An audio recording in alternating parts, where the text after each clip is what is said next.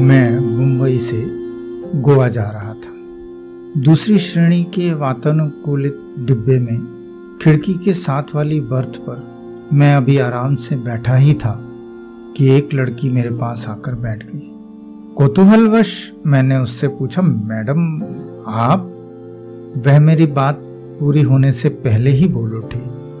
Actually मेरी reservation confirm नहीं हो पाई, लेकिन टिकट निरीक्षक ने कहा है, आप कहीं भी बैठ जाएँ। मैं देखता हूँ। वैसे अगर आपको कोई परेशानी है तो मैं कहीं और बैठ जाती हूँ। नहीं नहीं, ऐसी कोई बात नहीं। आपको जब तक सीट नहीं मिलती, आप यहाँ बैठ सकती हैं। थैंक यू वह कहकर मुस्कुरा दी मैं पीछे हटकर बैठ गया। मैंने पहली बार उसे ध्यान से देखा। उसने नीले रंग का पंजाबी सूट पहना हुआ था, जिसमें वह काफ़ी सुंदर लग रही थी। उसने अभी भी अपने कंधे पर बैग लटका रखा था, जिसे देख मेरी हँसी छूट गई। मैं हैरान होकर मुझे देखते हुए बोली क्या क्या क्या हुआ? मैं अपनी हँसी रोकते हुए बोला, जी, आप तो ऐसे बैठी हैं जैसे बस अभी आपको सीट मिल जाएगी। वह मुँह बिचकाते हुए बोली, क्यों? क्यों नहीं मिलेगी? इसमें हंसने वाली कौन सी बात है? मैडम, वो टीटी है। इतनी जल्दी नहीं आने वाला। पहले वह उनके पास जाएगा जहाँ उसका अपना फ़ायदा होगा। जहाँ उसकी मजबूरी है, वहाँ वह सबसे बाद में आएगा। मैं बड़े अंदाज से कंधे उचकाते हुए बोली, वो मुझे शरीफ आदमी लग रहा था? उसकी बात सुन मैं मुस्कुराते हुए बोला तो क्या मैं बदमाश लग रहा हूँ? मैं हैरान हो मुझे घूरते हुए बोली, क्यों? मैंने आपको क्या कहा?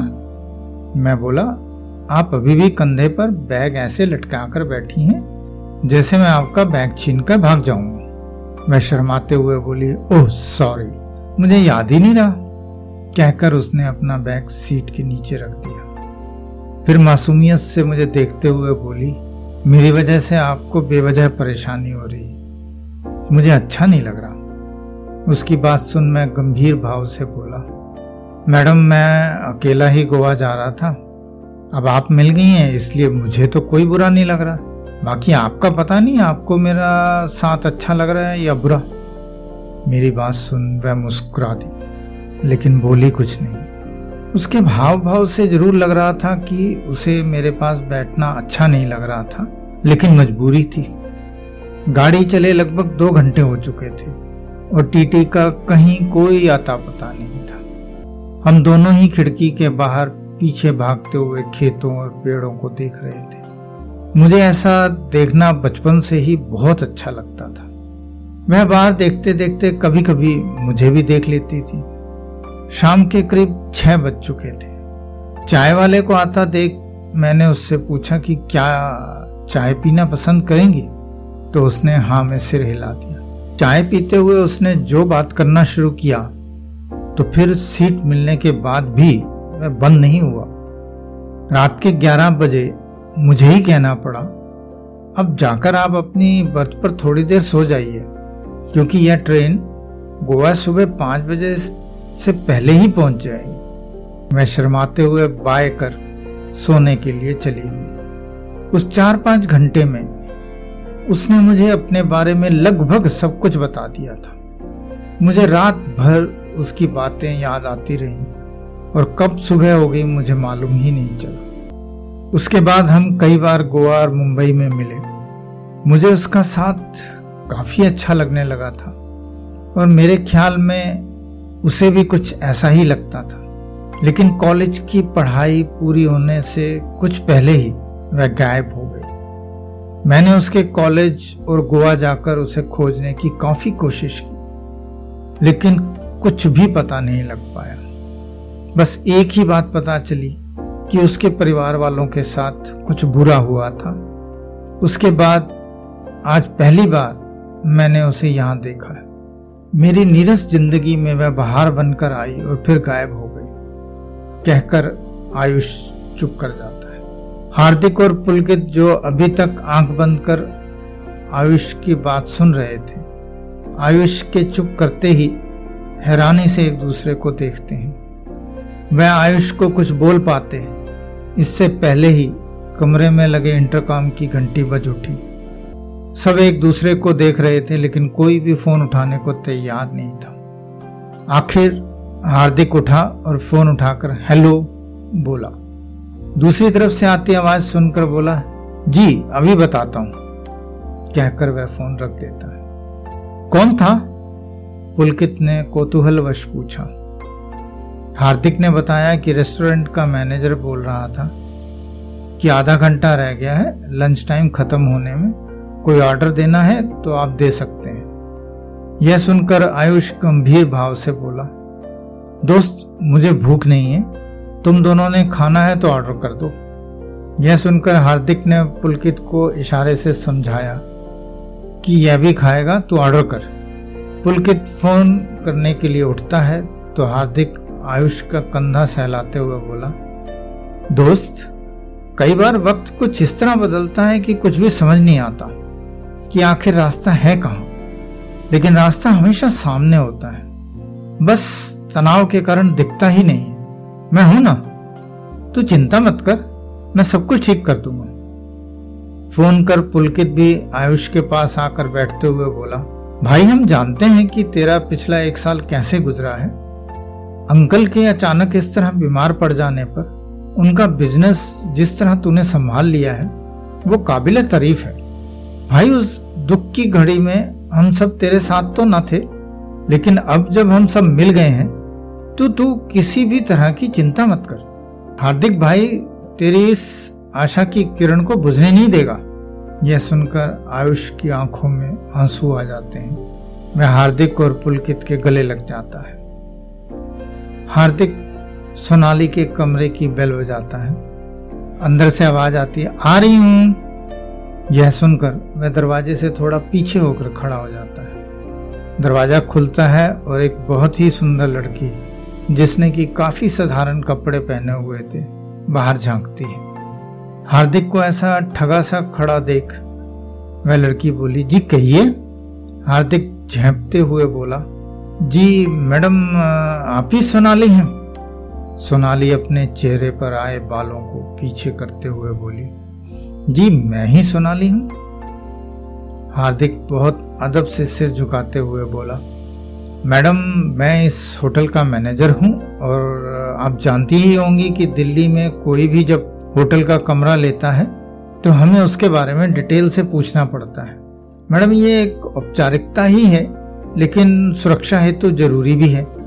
अगर आपके पास समय हो तो मैं कुछ प्रश्न पूछना चाहता हूँ। सोनाली परेशान होते हुए बोली, मैंने अपना आइडेंटिटी कार्ड रिसेप्शन पर दे तो दिया था? हार्दिक धीमी आवाज़ से बोला, जी, वो तो ठीक है, लेकिन वह इससे आगे कुछ बोल पाता। इससे पहले ही सोनाली झुंझलाते हुए कर्कश आवाज़ में बोली, जी, पूछिए, आप क्या पूछना चाहते हैं? मैडम, आप नीचे रिसेप्शन पर आ जाएँ या फिर मैंने अभी तो नाइट ड्रेस पहनी है। आप अंदर आ जाइए। आपने जो पूछना है, जल्दी से पूछ लीजिए, क्योंकि मेरे सिर में दर्द हो रहा है। और मैं कुछ देर सोना चाहती हूँ। कहकर सोनाली दरवाज़ा खोल एक तरफ़ हट जाती। हार्दिक सोनाली का चेहरा पड़ते हुए बोला, मैडम, आप परेशान ना हो, मैं फिर आ जाऊँगा।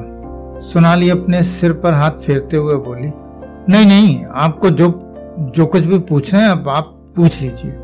यह सुनकर हार्दिक ना चाहते हुए भी सोनाली के साथ कमरे में आकर कुर्सी पर बैठते हुए बोला, मैडम, आप कहाँ से आ रही हैं? जी, अभी तो मैं जम्मू से आ रही हूँ, वैसे मैं रहने वाली गोवा की हूँ। आप क्या जम्मू घूमने गई थी? सोनाली की आँखों के कोने गीले हो जाते हैं। वह कांपती आवाज़ में बोली नहीं, मैं किसी पर्सनल काम से गई थी।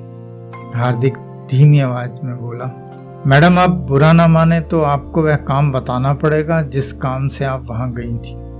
सोनाली कर्कश आवाज़ में बोली, ये क्या बात हुई? मैं किसी भी काम से जा सकती हूँ? हार्दिक बहुत शिष्टाचार से बोला, मैडम, प्लीज़। सोनाली गुस्से से सिर झटकते हुए बोली मेरे पिता आर्मी में थे और आज से लगभग एक साल पहले वह एक आतंकवादी हमले में घायल हो गए थे। लगभग छह महीने के इलाज के बाद उनका देहांत हो गया और यह सदमा मेरी माँ सहन कहकर वह फूट फूट कर रोने लगी। हार्दिक यह सुनकर हैरान परेशान हो जाता है। उसे समझ नहीं आ रहा था कि वह इस परिस्थिति में सोनाली को कैसे चुप कराए। अभी मैं सोच ही रहा था कि सोनाली अपने पर काबू पाते हुए बोली, मैं ये देखकर पूरी तरह टूट गई थी। काफ़ी समय मैंने वहाँ जम्मू में अपने पिता के दोस्त के घर पर ही बिताया, लेकिन कोई किसी के घर पर कब तक रह सकता है? इसीलिए मैं वापस गोवा आ गई थी। मैं अपने पिता की मृत्यु के बाद उनकी देश सेवा का मुआवजा लेने की इच्छुक नहीं थी, लेकिन फौज व पिता के दोस्तों के बहुत आग्रह करने पर ही मैं जम्मू अपने पिता का आर्मी से मिलने वाला मुआवजा लेने के लिए वहाँ गई थी। कांपती आवाज़ में गौरव बोला, मैडम, बहुत दुख है कि आपके साथ ऐसा दर्दनाक हादसा हुआ। क्या आपके परिवार में और कोई नहीं है?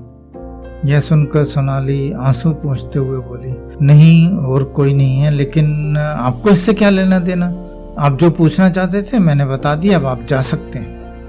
हार्दिक कुर्सी से उठते हुए बोला, मैडम, मैं एक आखिरी सवाल आपसे नहीं, इस देश की उस बेटी से पूछना चाहता हूँ, जिसने इस देश पर अपने पिता व माता को कुर्बान कर दिया और सारा दर्द अपने अंदर समेट लिया। सोनाली ध्यान से हार्दिक को देखते हुए बोली, आप इस होटल के मैनेजर हैं? जी नहीं, मैं इस देश का बेटा हूँ, जो एक बड़े दिल वाली लड़की से बात करने आया है। जी, धन्यवाद। आप जा सकते हैं। हार्दिक दरवाजे के पास पहुंचकर धीमी आवाज़ में बोला, मैडम, ऐसा ही कुछ मेरे एक दोस्त आयुष के साथ भी हुआ था। यह सुनते ही सोनाली धम से वहीं बिस्तर पर बैठ जाती। उसके चेहरे से लग रहा था कि वह यह नाम सुनकर अंदर ही अंदर पूरी तरह से हिल गई थी। वह चाहकर भी कुछ बोल नहीं पा रही थी, लेकिन उसके आँसू सब कुछ बयां कर रहे थे। वह कुछ देर हैरानी से हार्दिक को देखती रहती है। फिर अपने पर काबू पाते हुए धीरे से कपकपाती आवाज़ से बोली आप कौन हैं? हार्दिक वापस आकर कुर्सी पर बैठते हुए बोला मैडम मैं असल में आयुष का दोस्त हूँ। सोनाली हैरान होते हुए बोली ले, ले, लेकिन मैं तो आपको नहीं जानती। आप मुझे कैसे जानते हैं? हार्दिक मुस्कुराते हुए बोला मैडम वो तो मैं नहीं बताऊँगा। सोनाली सक पकाते हुए बोली, ऐसा क्यों? हार्दिक हँसते हुए बोला, नहीं, ऐसा नहीं है कि मैं बताऊँगा ही नहीं, लेकिन अभी नहीं। पहले आप मेरे दो प्रश्नों का उत्तर दे दो, फिर मैं सोचूँगा कि आपको बताना है कि नहीं। यह सुनकर सोनाली नाराज़ होते हुए बोली, पूछिए, फिर आपने जो पूछना चाहते हैं। हार्दिक गंभीर भाव से बोला, सोनाली जी, आप दोनों बहुत कम समय साथ रहे, फिर भी वह साथ आपको कैसा लगा? सोनाली यादों में खोते हुए बोली, बहुत कम समय के लिए हम मिले और बिछुड़ गए। उसका एक कारण तो मेरी निजी ज़िंदगी ने मुझे अचानक ऐसा झटका दिया कि मैं अभी तक उससे उभर ही नहीं पाई। और दूसरा कारण यह रहा कि उसने कभी भी अपने बारे में मुझे कुछ खास बताया ही नहीं। हार्दिक सोनाली की आँखों में आँखें डाल, उसके भाव को पढ़ते हुए बोला, अगर वो आपके साथ होता तो आपको आज कैसा लगता? सोनाली गंभीर भाव से बोली, मैंने तो इस बारे में कभी सोचा ही नहीं, क्योंकि वक्त ने मुझे कुछ ऐसा सोचने का मौका ही नहीं दिया। हाँ अगर वो मेरे साथ होता तो शायद मैं कुछ संभल पाती, लेकिन कुछ बातें ऐसी ज़िंदगी में हो जाती हैं, जिन पर आपका कोई कंट्रोल नहीं होता। हार्दिक सोनाली को देखते हुए बोला, नहीं मैडम, ऐसा नहीं है। मेरे हिसाब से हमारी ज़िंदगी में जो कुछ भी होता है, वह सब हमारे कंट्रोल में हमेशा से होता है। लेकिन हम वक्त रहते उस तरफ़ देखते ही नहीं। जब वक्त निकल जाता है, तब हम उसे किस्मत समझकर संतोष कर लेते हैं। यह सुनकर सोनाली एक लंबी सांस लेकर कंधे उचकाते हुए बोली हाँ मैं नहीं मानती, क्योंकि मैं तो भुक्त भोगी हूँ। आप ही बताइए कि मेरे माता पिता का अचानक चले जाने में मेरा क्या हाथ था और मैं कैसे रोक लेती? दूसरा, आयुष का मेरी ज़िंदगी में आना और फिर चले जाना मेरे कंट्रोल में कैसे था? मैडम, आपके पिता फौज में थे और ऐसा फौजी की ज़िंदगी में कभी भी हो सकता है। इसमें आपका इतना दुखी होना नाजायज है। हाँ आपकी माँ का अचानक पिता के साथ ही चले जाना ज़रूर दुखदाई है। लेकिन मरना जीना हमारे हाथ में कहा? एक दिन आपको इस गम से बाहर तो आना ही है, या आना ही पड़ेगा। तो फिर आज क्यों नहीं? आयुष के मामले में भी आपकी कमी है। आपने वक्त रहते उससे उसकी ज़िंदगी के बारे में कुछ क्यों नहीं पूछा? आप इसे ऐसे भी तो मान सकती हैं कि वक्त या किस्मत ने आपको पहले ही बुरे वक्त से जूझने के लिए एक सहारा दिया था, लेकिन आपने उसे समझा ही नहीं।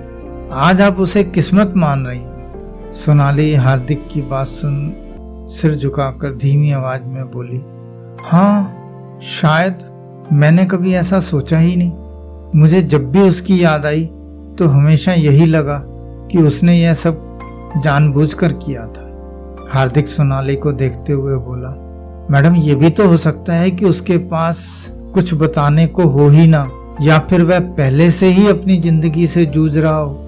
शायद इसीलिए उसने आपको परेशान ना करने के लिए ऐसा किया हो।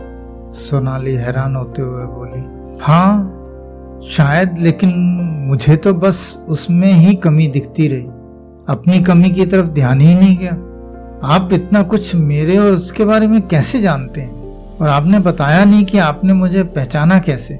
क्या आप इस होटल में काम करते हैं? हार्दिक मुस्कुराते हुए बोला, जी नहीं, मैं इस होटल में काम नहीं करता। आपके बारे में मुझे उसने ही बताया था। बाकी आप दोनों की बातों से मैं इस नतीजे पर पहुँचा हूँ कि आप दोनों की दोस्ती चाहे कुछ समय की ही रही, लेकिन अच्छी थी।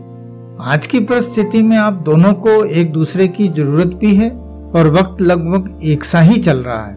दोनों ही सच्चे इंसान हैं और ऐसे इंसान बहुत कम आपस में टकराते हैं। मेरे पिताजी कहते हैं कि हम जब भी मिलते हैं, या किसी से कोई संबंध बनता है तो इसमें पिछले जन्म का हाथ ज़रूर होता है। सोनाली खुश होते हुए बोली, आप सही कह रहे हैं। आज आपकी बातें सुनकर मुझे लग रहा है जैसे मेरे जीवन में प्रकाश की एक नई किरण निकली है। मैंने कभी ऐसा न सुना और न ऐसा सोचा। मैं आपकी बहुत आभारी हूँ कि आप मुझसे मिलने आए। हार्दिक मुस्कुराते हुए बोला, अब कुछ काम की बात हो जाए। मेरी तारीफ़ आप फिर कभी भी कर सकती हैं। मुझे तो आप ये बताइए कि क्या आप आयुष से फिर से अपनी दोस्ती को आगे बढ़ाना चाहेंगी? लेकिन तभी जब आपकी ज़िंदगी में कोई और ना हो। सोनाली हँसते हुए बोली, जी, मेरी ज़िंदगी में अभी तक तो कोई नहीं है। हाँ जहाँ तक आयुष की बात है, एक बार उससे ज़रूर मिलना चाहूँगी। बाकी तो उसके बाद ही कुछ कह सकती हूँ। हार्दिक खुश होकर उठते हुए बोला, कब मिलना चाहेंगी? सोनाली चहकते हुए बोली, जब आप चाहें। बहुत पिटेगा मुझसे। अब आपकी मर्ज़ी है, आप जब उससे पिटवाना चाहें। हार्दिक तेज आवाज़ से बोला, आज अभी इसी वक्त? क्या क्या क्या? वो दिल्ली में है? हैरान होते हुए सोनाली बोली, जी, वो न सिर्फ़ दिल्ली में बल्कि इस होटल में और इसी फ्लोर पे है। सोनाली यह सुनकर एक झटके से उठकर खड़ी होती है और कमरे में दो चार कदम असमंजस में काटते हुए बोली, यार तुम तो जब से मिले हो झटके पर झटके दिए जा रहे हो। फिर कुछ रुक कर बोली, यकीन ही नहीं हो रहा कि अचानक मेरी ज़िंदगी ऐसे भी पलटी मार सकती है। मैडम, कभी भी, कुछ भी, कहीं भी हो सकता है। हाँ यार, यकीन ही नहीं हो रहा। मैं कैसे इस होटल में पहुँच गई मुझे नहीं मालूम। सही मायनों में पूछो तो मैं उस आटे वाले को बहुत कोस रही थी। कि वो मुझे इस भीड़ भाड़ वाले इलाके के इस छोटे से होटल में क्यों ले आया? अभी कुछ देर पहले ही सोच रही थी कि कल कोई और होटल शांत जगह पर देखूँगी। देखो, मैं शायद आप लोगों से ही मिलने आई थी। फिर सिर पर हाथ मारते हुए बोली, छोड़ो ये बातें, आयुष कहाँ है? हार्दिक जल्दी से कमरे से बाहर निकलते हुए बोला, आइए। हार्दिक के पीछे पीछे वह आयुष के कमरे में प्रवेश करती है। दरवाज़ा खुलने की आवाज़ सुन आयुष और पुलकित अपनी अपनी जगह से उठकर खड़े होते हैं। आयुष और सोनाली दोनों एक दूसरे को ठगे से कुछ देर देखते रहते हैं। दोनों की आँखों से अविरल आँसू बहने लगते हैं। सोनाली अपनी आँखें पोंछकर भागकर आयुष को आलिंगनबद्ध कर लेती है। उन्हें इस परिस्थिति में देख हार्दिक पुलकित को इशारा करता है और फिर वह दोनों धीरे धीरे कदम रखते हुए कमरे से बाहर आकर कमरे का दरवाज़ा बंद कर देते हैं। हार्दिक पुलकित का हाथ पकड़कर बोला, चल भाई, हमने अपना काम कर दिया। अब इतने दिनों के बिछड़े दोस्तों को आपस में बातचीत करने दो। हमारा अब यहाँ ठहरना उचित नहीं। पुलकित खुशी से झूमते हुए बोला हाँ भाई, तू सही कह रहा है। आज मुझे पहली बार इतनी खुशी महसूस हो रही है कि मैं बयान नहीं कर सकता। बिछड़ों को मिलाने का मज़ा ही कुछ अलग है, कहकर पुलकित हार्दिक के साथ होटल से बाहर की ओर चल देता है।